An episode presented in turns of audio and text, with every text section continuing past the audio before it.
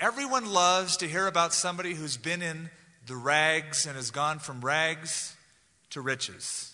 Someone who started out low on the totem pole and worked his way up and just something happened and there he is successful. Joseph is the ultimate from rags to riches story. And as we've read over and over again, it was the hand of God that was upon him. He went from adversity to prosperity, something that many people cannot handle. You know, have you ever thought, what would you do if you won $1 million if Ed McMahon arrived at your doorstep in that limousine and said, oh, hey, you just won $1 million. You know, and you think, okay, I know how I'll spend it. Have you ever asked your friends that question, get in a group, how would you spend it? Well, I give this away and I give that away. And you just may be surprised how you'd handle it. I read about a guy who won the Michigan lottery. He didn't handle it very well. He worked at a normal job and he got this money and people came around him, people he didn't know before, and his friends became friendlier, and his family became nicer, and he gave it to them, and the ones that he didn't give it to hated him, and he got married, but ended up that the woman didn't marry him, but for his money, and she took his money and divorced him, and married again. This time he thought it was real love. It wasn't real love. They divorced, and he ended up miserable and psychologically in the dumps. And at the end of that, he said, I wish I never would have taken that money. He said, it just changed my whole perspective, not only my friends and my wife's perspective, but it changed my perspective and the way I look at things. Not many people can handle a full cup. Now, I've met a few people who can. There are some people that I have watched God seem to just single out and give them so much prosperity, even financial prosperity, millions and millions of dollars at their disposal. Christian people. What's great about that is the ones that I see God bless financially are the ones that God knows He can trust that much too. And they're very open and very giving with their money. They become channels for God to use, and often accompanied with that financial prosperity is a spiritual gift known as the gift of giving. They graciously give. They do it very simply. They see a need. They're there to give it. And I've been blessed to come into contact and watch people like that bless others. It's just awesome. Others wonder, man, how come God didn't bless me that way? Well, maybe God knows what it'll do to you and what the real heart of that person is, and He knows what you can handle. And God loves you too much to ruin you by giving you that much money. Aren't you glad God loves you that much? Joseph was a man of integrity, and prosperity will test your integrity. Just what do you do with the resources that God has given to you? Joseph all of a sudden finds himself blessed with this incredible checkbook of the Egyptian government. He becomes second in command. It all started with a dream. Pharaoh has a dream. He dreamt that these cattle came up out of the Nile River. They were fat. And 7 more skinny, ugly cows came up and ate the fat ones, and they were still skinny. And he had the dream twice, one dealing with grain and the other dealing with livestock. It troubled him. The wise guys in his court could not interpret the dream, and so Joseph is called. And it's a beautiful illustration of Proverbs 21:1. The heart of the king is in the hand of the Lord, and like the rivers of water, He turns it wherever He wishes. And all of a sudden, this prisoner is standing before the most powerful man on earth, the Egyptian Pharaoh. And the Pharaoh says, hey, I hear that you're a great interpreter of dreams. And he says, it's not within me, O king. Only God gives interpretations. And in a beautiful moment, Joseph interprets the dream of Pharaoh in chapter 41. And in verse 38, to recap, Pharaoh said to his servants, can we find such a one as this man in whom is the Spirit of God? Verse 40, you shall be over my house, and all my people shall be ruled according to your word. Only in regard to the throne will I be greater than you. Now, Joseph's life is the classic illustration of a scripture probably that's one of your favorite scriptures, Romans 8:28. And we know that all things work together for good to them that love God and are the called according to his purpose. You know that, right? Joseph knew it. He knew it. And we know that all things. R.A. Torrey said that scripture is a soft pillow for a tired heart. All things. All things. That's a hard one to swallow. I believe it, and oftentimes that's the only thing I have to hold on to, but I admit to you, it would be a lot easier to believe if it said, and we know that some things work together for good to those that love God. But all things, suffering, heartache, disease, famine, nakedness, peril, sword, all things, all things. All things, he said, work together. Now, that's something Joseph is finding out. By the way, the word in Greek in Romans 8:28 is the word synergism in our language. It means the working together of various elements to produce a result greater than the sum of those elements. Now, that's a mouthful. The working together of various elements to produce a result greater than the sum of those elements. Even if those elements are in and of themselves bad, God somehow synergizes, works them together, and the result is that it's greater than the sum of the elements. Great illustration from chemistry. Sodium and chlorine are poisons. Put them together and there's sodium chloride. That's salt, and it's good. The result is greater than the elements themselves.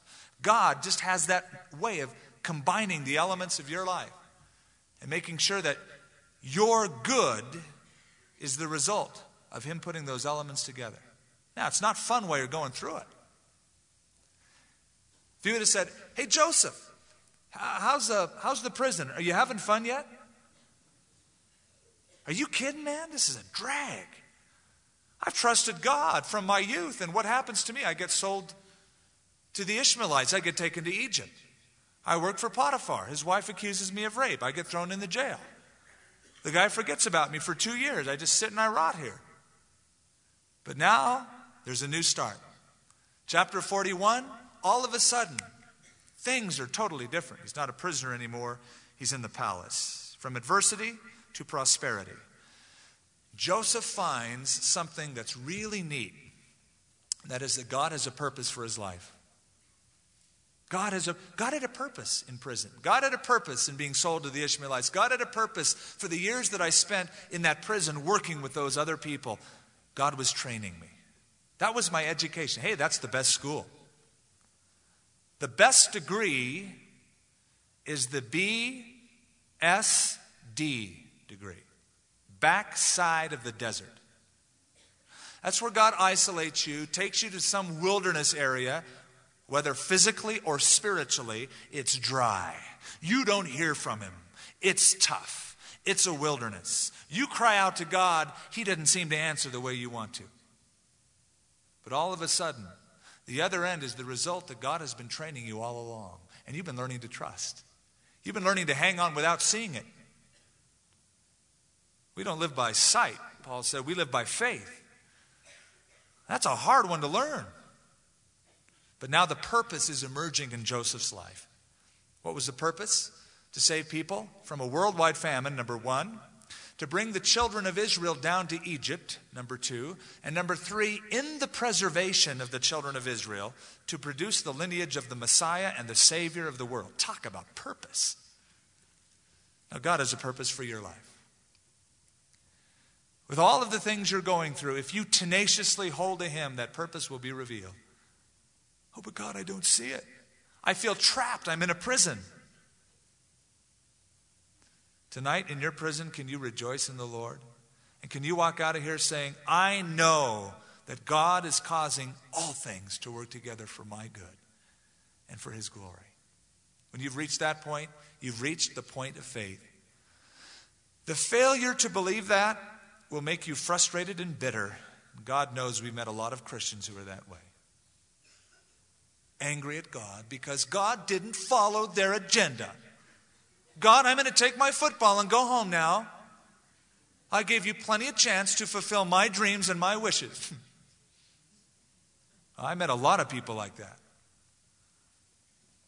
Why is this happening? I don't know why it's happening. Don't ask me. But God knows.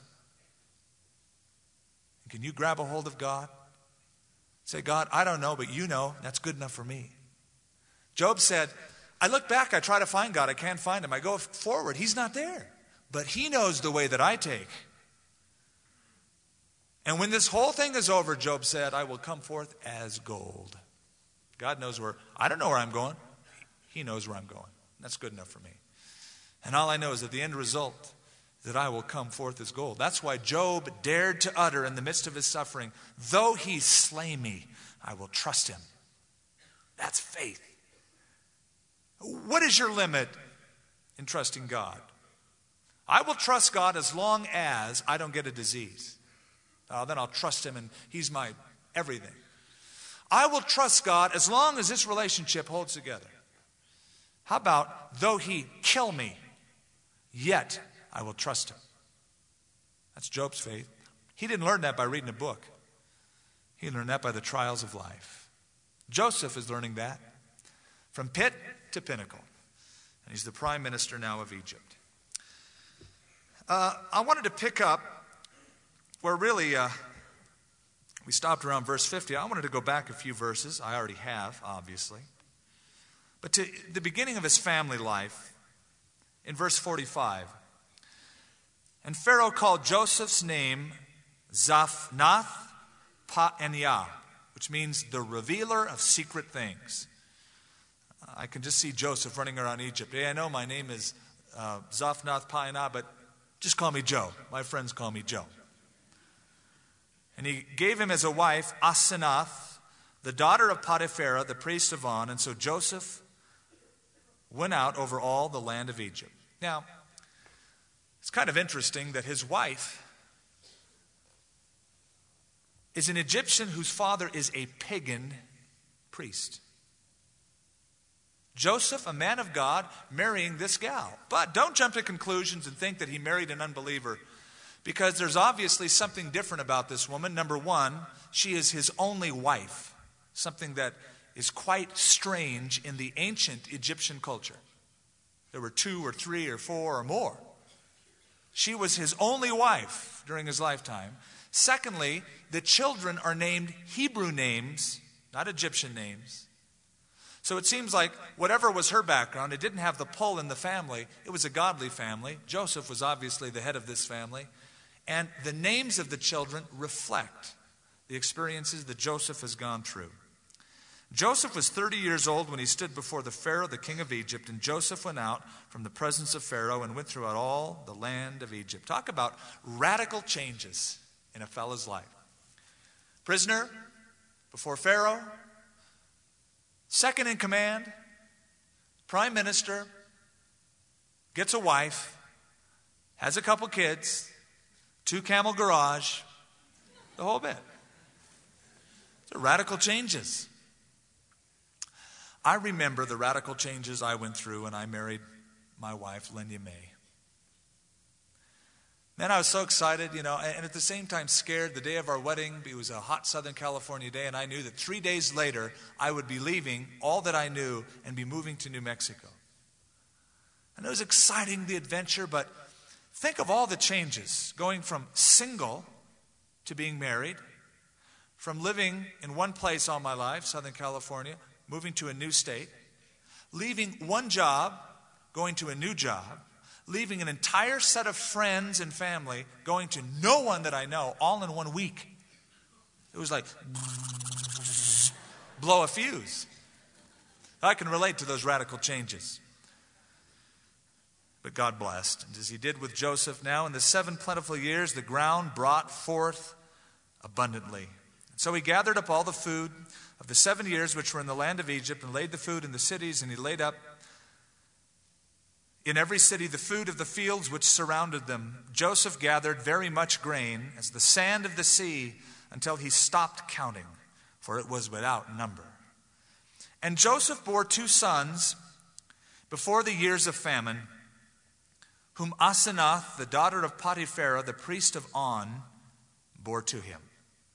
Now, I'd like you to notice something very beautiful in how he names his kids. He had a new start, but he also has a new perspective, as seen in the names given to his children. You know, names in the ancient culture were something that were very significant. There was an attachment of a character that was hoped for by the parents to the child. Or if something happened at the birth, oftentimes that something, whatever happened at the birth, was reflected in the name of the child. But usually it was an aspiration, a dream, a hope that mom and dad had for the kids. They would name their children after that. Joseph names his kids two names that speak of the way he views life. You want to understand how Joseph sees what has happened to him? Look at how he names his kids. You know, perspective is everything. You could get two different people to report on the same incident, and you will get two different stories completely. That's why Solomon said, a fool answers a matter before he hears it. That's evidenced by marriage counseling. You get the gal in there, and she's upset at her husband. You don't know what a brute he is to live with. And she'll tell the horror story. Get him in, you have a whole different story. Oh, yeah. Well, talk about a nag. Whoa, I tell you, it's been tough. Two entirely different stories. You got to balance them both out and really get to the nuts and bolts, the honesty, the real problem. Perspective is everything. I heard about a young college student who wrote to her parents, and in the letter, you can imagine what the parents would think. Dear Mom and Dad, miss you. I'm still here at college. However, I have dropped out of several of my classes. I have failed a couple of them this last semester. I found a guy that I think I'm in love with. We've moved in together, and I think I'm pregnant. And then there was a little note at the bottom, please turn over. She turned over and said, Dear Mom and Dad, please disregard absolutely everything I just wrote. None of it is true. However, I could use a little extra cash at college. Things are a little slim. You know what her parents did when they read the back of that letter? Heavy sigh. What an intriguing way to ask her parents for money. Get them to see things in an entirely different perspective. And the first part of the letter is, no. The second part of it is, sure, you can have the money. That's good news compared to the first side, right? Perspective is absolutely everything. Now let's listen to Joseph's perspective after all that he's been through. Joseph called the name of his firstborn Manasseh. It comes from two Hebrew words. Aseh means to make. Manasseh means to make forgetful. And he says, For God has made me to forget all of my toil and all my father's house. Another translation, God has made me forget all of the suffering that I have endured from my background. You get his perspective? All that I've gone through. All of the pain of being sold as a slave. All of the pain of being falsely accused and being a prisoner. And being forgotten, God's made me forget it all. All of the things that I could be bitter for, God made me forget. That's his perspective. That's how he looks back. Now, did he really forget those things? No. If you look at it, really technically, he remembered the incident. In fact, it's important to remember those things as fuel for the future. The idea, in fact, Webster defines to forget as to disregard or place of lower importance. In other words, he did not hold on to the emotional pain that accompanied those things. Hey, it's water under the bridge, Joseph said, and I'm calling my son to make forgetful, for God has made me forget all of the tragedy from my background. He wasn't bitter, he wasn't fearful, he wasn't angry. And imagine all of that without therapy. God did it. God did it. Don't underestimate the power of God. I know a lot of counselors do. Oh, you Christians are so naive, but we have the answers for life. You need to be trained in the Freudian school of psychology. And let's give you some primal therapy. This is really, the Bible's, you can only go so far with that. I pity the Christian who thinks that way.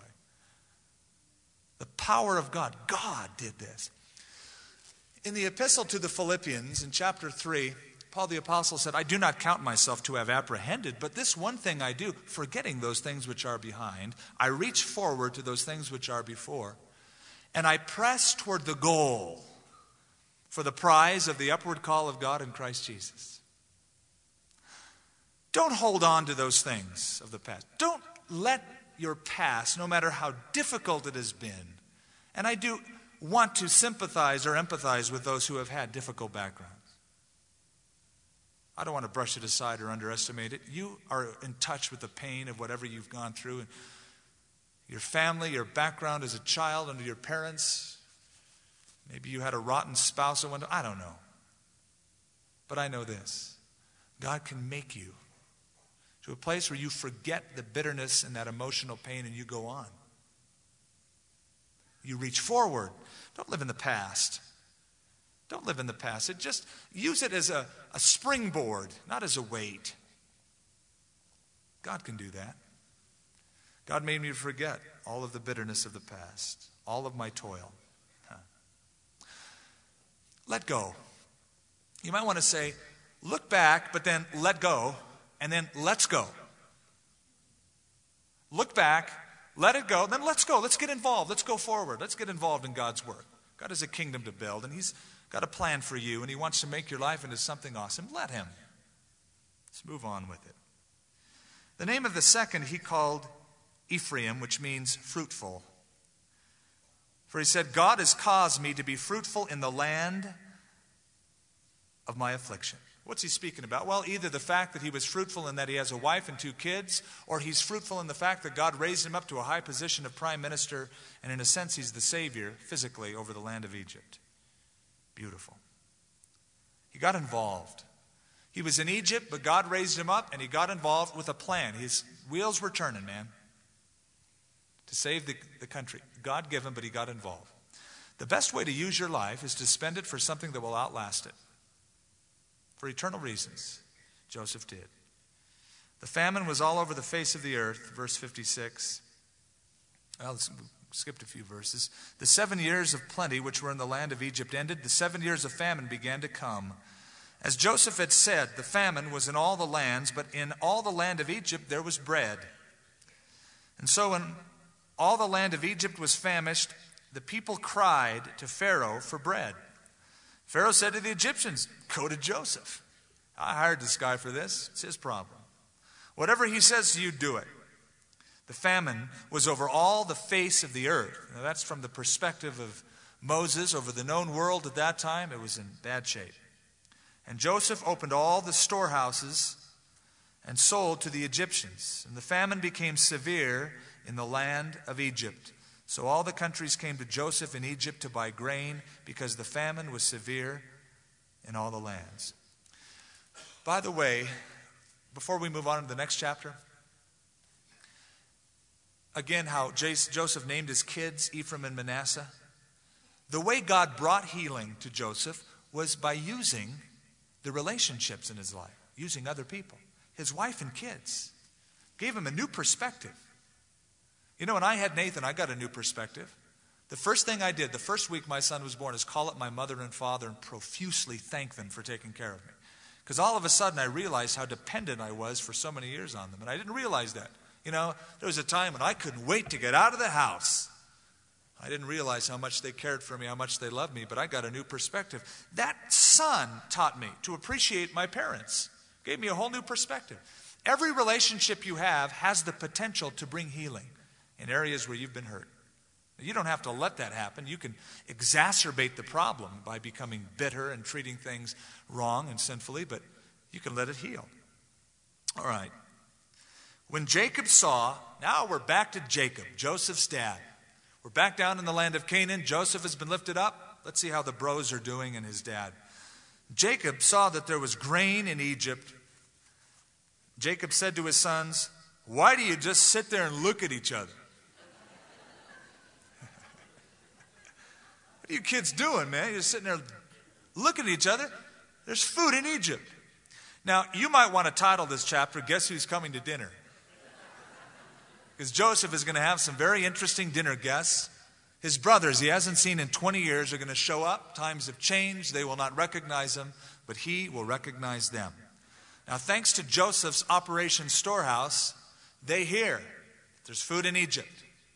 Well, they're down in Canaan, and the famine has hit Canaan pretty hard. And so Jacob says, hey, you kids, let's do something. He said, indeed, I have heard that there is grain in Egypt. Go down to that place and buy for us there that we may live and not die. Now, there's a beautiful illustration of faith. I have heard, therefore, let's go. He could have said, I've heard, so I'll just sit here and maybe somebody will confirm that for me. No, I will act on what I have heard. Oh, but faith comes by seeing, right? No, that's what they say in Missouri, right? The show me state. Scripture says faith comes by hearing, and hearing by the word of God. You hear it.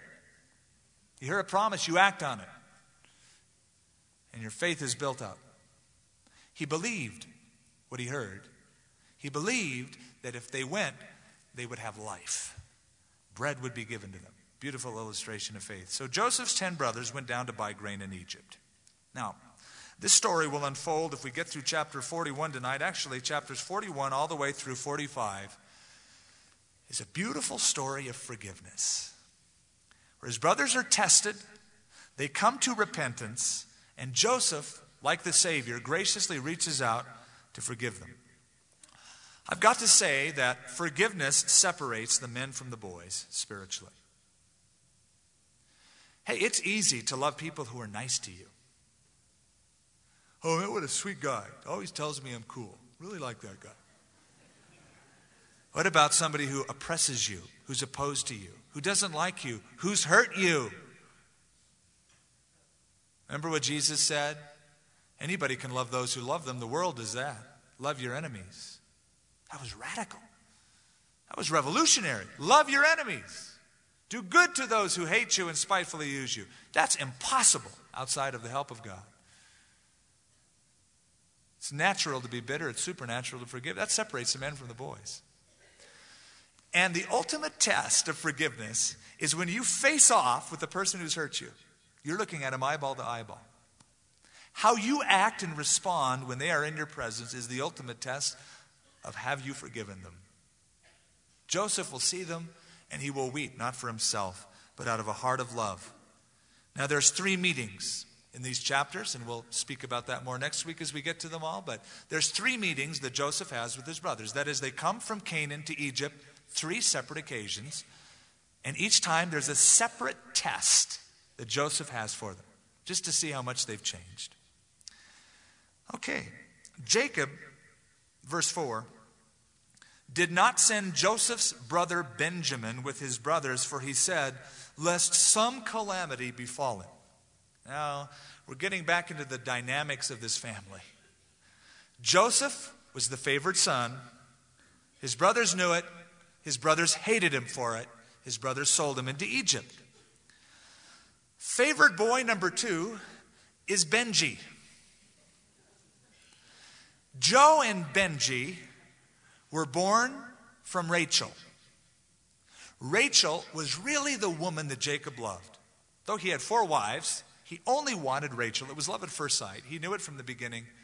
Laban, his uncle, pulled a switcheroo on him, tricked him, and he got Leah, her older sister, and then with them handmaidens, Bilhah and Zilpah. And so there's 12 kids that came out of this. But the girl that he loved was Rachel. The 2 kids that came from this union were Joseph and Benji.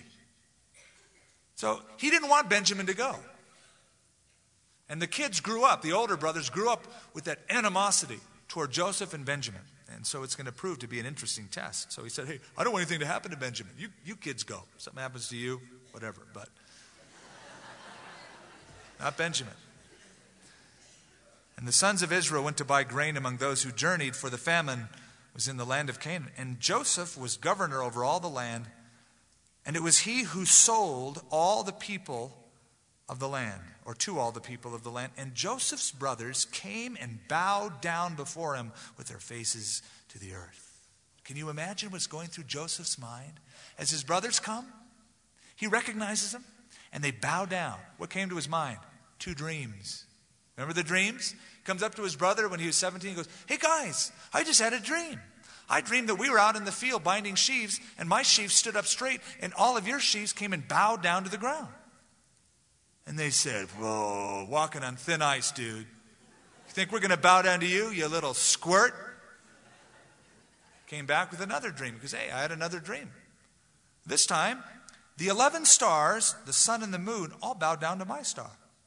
This time, Jacob got angry. He says, "What do you think? Me and your mother and your brothers are going to bow down to the earth?" Got angry, rebuked him. But Jacob kept these things in his mind. They're going to surface pretty soon when Jacob himself comes to bow himself before his son. He hadn't seen these characters for 20 years. They hadn't changed all that much. I mean, they were already mature 20 years ago. But remember, 20 years ago, Joseph was 17. Now he's 37. He's dressed as an Egyptian. He speaks fluent Egyptian. Probably he wore one of those fake Egyptian goatees that we spoke about last week. The Egyptians were clean-shaven, but people of notoriety would get these painted goatees made out of horsehair, and they were real lacquered and stiff, and they'd put them on. So they looked at Joseph. They didn't. Maybe he had a few resemblances. They didn't recognize him. They thought he was dead. Joseph saw his brothers and recognized them, but he acted as a stranger, and he spoke roughly to them. And he said, "Where do you come from?" And they said, "From the land of Canaan to buy food." So Joseph recognized his brothers, but they did not recognize him. Now, why did he speak so roughly? Because he's testing them. He remembers 20 years ago their attitude, their jealousy, their hostility. So he's going to be rough with them. He's going to be angry with them and just see how they react, to see what the response will be. So he acts roughly. And Joseph remembered the dreams which he had dreamed about them, and he said to them, "You're spies. You've come to see the nakedness of the land." They said, "No, my lord, your servants have come to buy food. We are all one man's sons. We are honest men." Oh, eat your words. They're the characters that said, "Hey, Dad, your son Joseph was eaten by a wild beast. We don't know what happened to it. Hey, here's his robe. Got blood all over it. Sorry this happened." Liars. They sold him to the Ishmaelites. He goes, "Well, listen, there's a famine, and we're honest men." Now, Joseph's probably cracking a little bit of smile at this. Yeah, right? "Your servants are not spies," but he said to them, "No, but you have come to see the nakedness of the land." And they said, "Your servants are 12 brothers, the sons of one man in the land of Canaan. In fact, the youngest is with our father today, and one is no more." Who's that? Joseph. Oh, they were wrong. "One still is. He that speaketh to thee am he." All right? We got one other guy, but he's not alive any longer. They're talking to him. Now, at this point, Joseph is leading them along. He's doing this on purpose to awaken their consciousness, to awaken their guilt, to go back to the story. "You're spies." No, we're not. "You're spies. Tell me about yourselves." Now, he's going to probe a little bit deeper to open up that wound that they have closed for so long. Joseph said, "It's just like I told you, you are spies. In this manner you shall be tested. By the life of Pharaoh, you shall not leave this place unless your youngest brother comes here." He wanted to see his brother. And you can understand. These characters are just his half-brothers. Jacob is his full brother. Same mom, same dad. They were very close. "Send one of you and let him bring your brother, and you shall be kept in prison, that your words may be tested to see whether there is any truth in you, or else by the life of Pharaoh, surely you are spies." And he put them all in the prison for 3 days. At that point, while they were in jail, they had a lot of time to think and to talk amongst one another. Listen to what they came out with. Joseph said to them the third day, "Do this and live, for I fear God." Light bulb should have gone off with that one. "If you are honest men, Let one of your brothers be confined to your prison house, but you go and carry grain for the famine of your houses.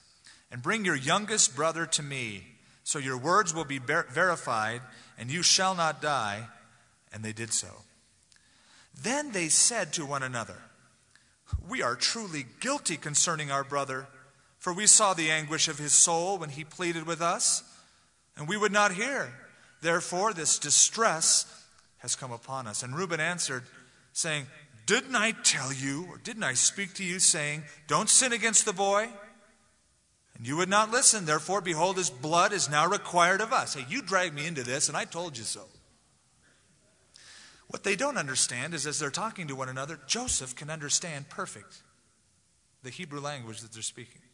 He speaks Egyptian, and he's using an interpreter in this whole thing, but he's listening. He understands everything. The test is working. They're going back to the time they sold Joseph into Egypt. They're remorseful now because of it.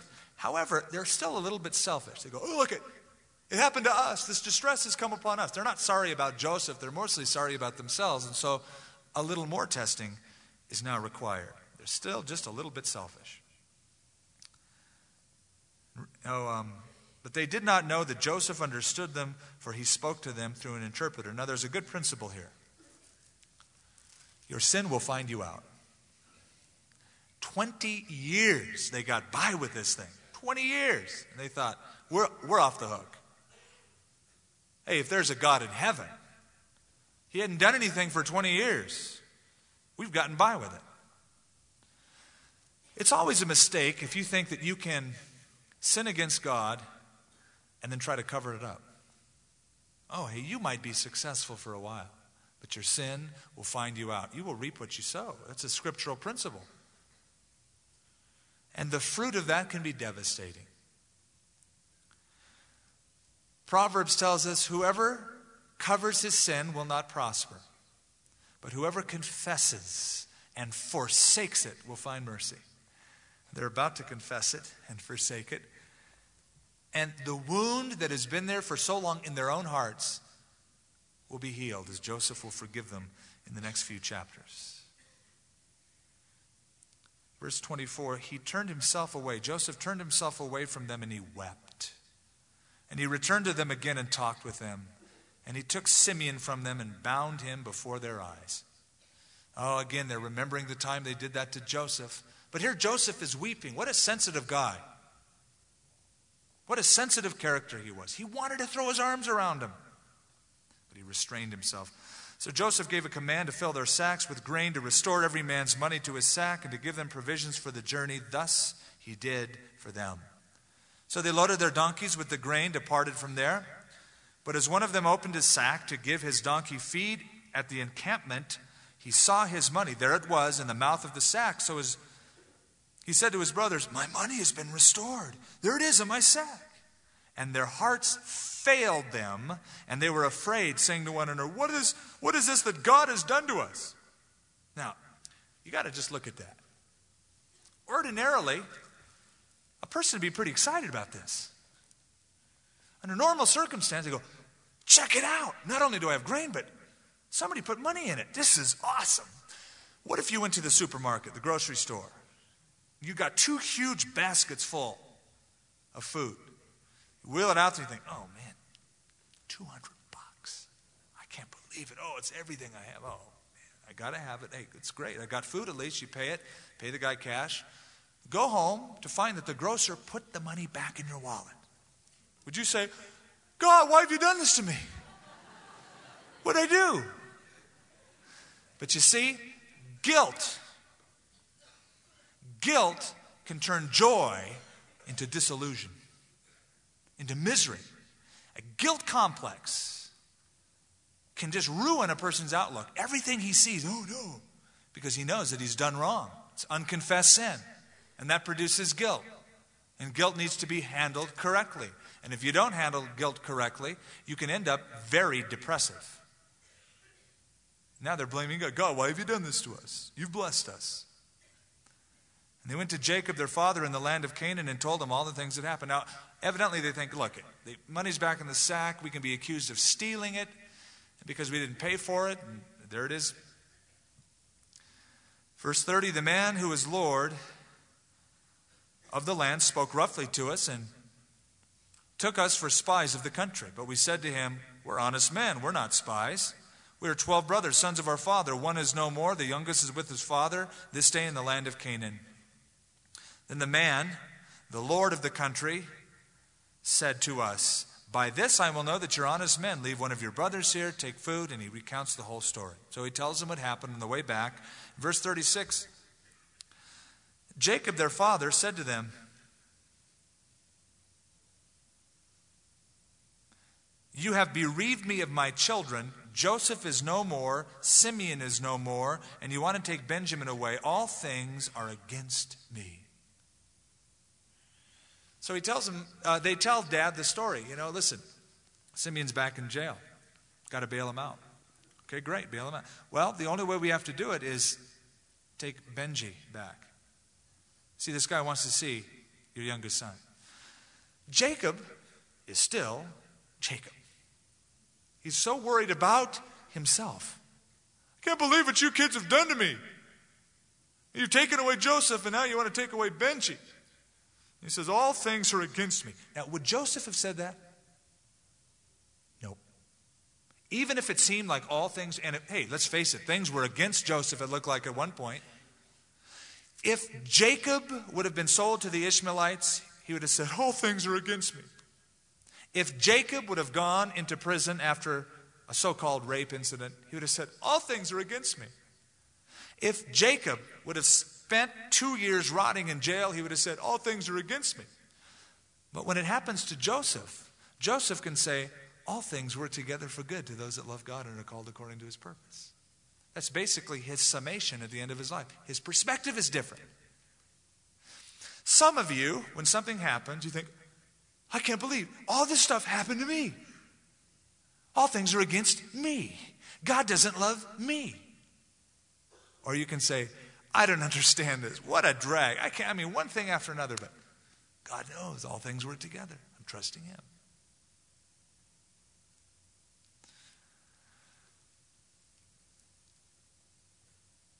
Philippians chapter 1.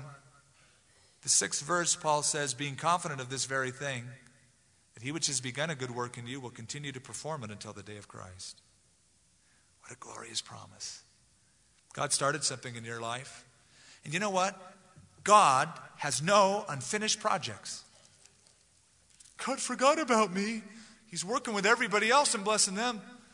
He just kind of forgot about me. No way. God doesn't start something and go, I'll forget it. Too difficult. I mean, that character, just shelf him.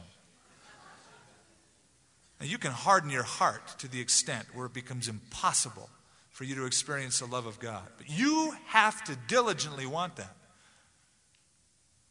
But God's begun something in your life, and he's not finished with you yet. He'll continue to perform it until Jesus comes again. And Reuben spoke to his father, saying, kill my 2 sons if I don't bring them back to you. Put him in my hands, and I will bring him back to you. But he said, my son shall not go down with you, for his brother is dead. And he's left alone. If any calamity should befall him along the way in which you go, then you would bring my gray hair with sorrow to the grave. Chapter 43 will have to be left till next week. It's probably one of the most dramatic chapters in the entire book of Genesis. It's very moving as Joseph and Benjamin, after 20 years, meet and lock eyes. It's very tender. And we have to underscore something, that were it not for a severe famine, this whole thing would never have happened. God allowed this famine to occur. It was in his divine, providential, sovereign plan. And if this famine wouldn't have persisted, Simeon would have been rotten in jail. But because the famine got worse, hey, we need food. Take Benjamin. Go for it. I mean, if I'm bereaved, I'm bereaved. Which causes this meeting, which causes the recognition, the forgiveness, the children of Israel coming into the land of Goshen. Just a beautiful story from here on out. It's a very moving one. Now, I wanted to conclude by sharing something that I alluded to a couple weeks ago. Joseph is a beautiful type of Jesus Christ. By type, I mean that you can compare Joseph's life and see many similarities to the life of Christ. And he forms a beautiful picture, a prophetic foreshadow of the life of Jesus Christ. Scholars have counted 100 to 150 ways that Joseph and Jesus are alike. I'm only going to read 20 of you. Probably read more as we go, but I wanted to write these things down and share with you. Number one, Joseph was sent to his brethren. The Lord Jesus Christ was sent to his brethren, the lost sheep of the house of Israel. 2, Joseph was hated by his brethren without a cause. And this is what the Lord Jesus said about himself: they hated me without a cause. Joseph was sold by his own brothers. The Lord Jesus was sold by one of his own brethren. Joseph was sold for 20 pieces of silver. Jesus was sold for 30 pieces of silver. The brothers plotted to kill Joseph. The brethren plotted to kill the Lord Jesus. He came unto his own, and his own received him not. Number 6, Joseph was put into the pit, which was meant to be a place of death for him. The Lord Jesus was crucified. Joseph was raised out of that pit. The Lord Jesus was raised from the dead the third day. Joseph obeyed his father. The Lord Jesus obeyed his father so that he could say he always did the things which the father was pleased with. Joseph's father had sent him to seek his brethren. We are told that the Lord Jesus came to do the will of the Father when he came to seek his brethren. Number 10, Joseph was mocked by his brothers. When they saw him coming, they said, "Behold, this dreamer comes." Jesus was mocked by his brethren. When he was on the cross, they said, "If he's the Christ, let him come down from the cross." The brothers refused to give Joseph, and the brothers refused to receive Joseph, and the brothers of the Lord Jesus, the Jews, refused to receive him. 12, they took counsel to kill Joseph, and we are told they took counsel to plot the death of Jesus. Joseph's coat, dripping with blood, was returned to his father. They took the coat of the Lord Jesus and gambled for it. 14, Jesus was sold into Egypt. Joseph was sold into Egypt. He was lost sight of for many years. Jesus ascended up into heaven. He told his disciples that they would see him no more until his return.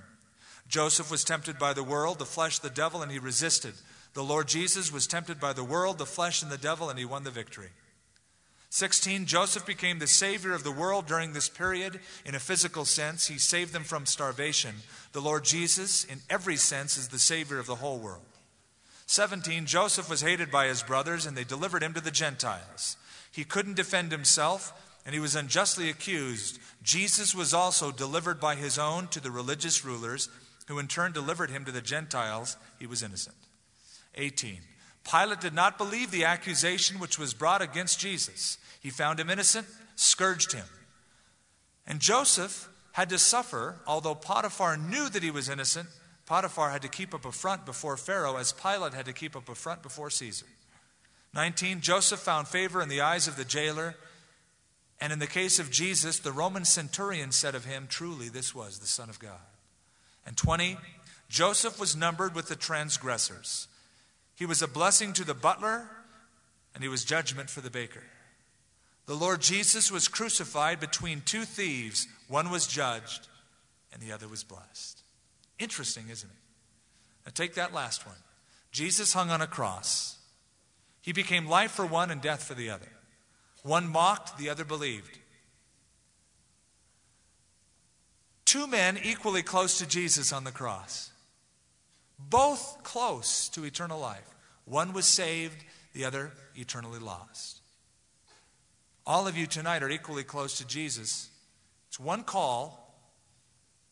It's one sound, "Lord Jesus, save me." Will some of you walk away tonight saved, and some of you walk away lost? Will some of you mock, like the thief on the cross who said, "If you're the Christ, then save yourself and us too"?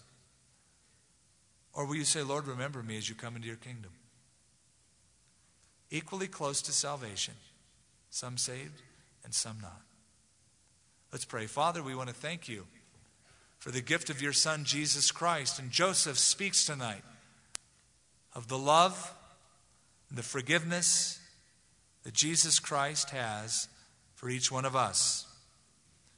Lord, tonight in this auditorium, there are those who know you and who would cry out and say, "Remember me, Lord, as you come into your kingdom." And there are some perhaps who would mock. Father, we pray that you'd rescue the souls of those who have entered this building who as of yet do not have a personal relationship with the only Savior of the world, your Son, Jesus. We pray, Father, that they might cling to you tonight and cry out to you for mercy. Mercy. Mercy. Mercy. Mercy. Mercy.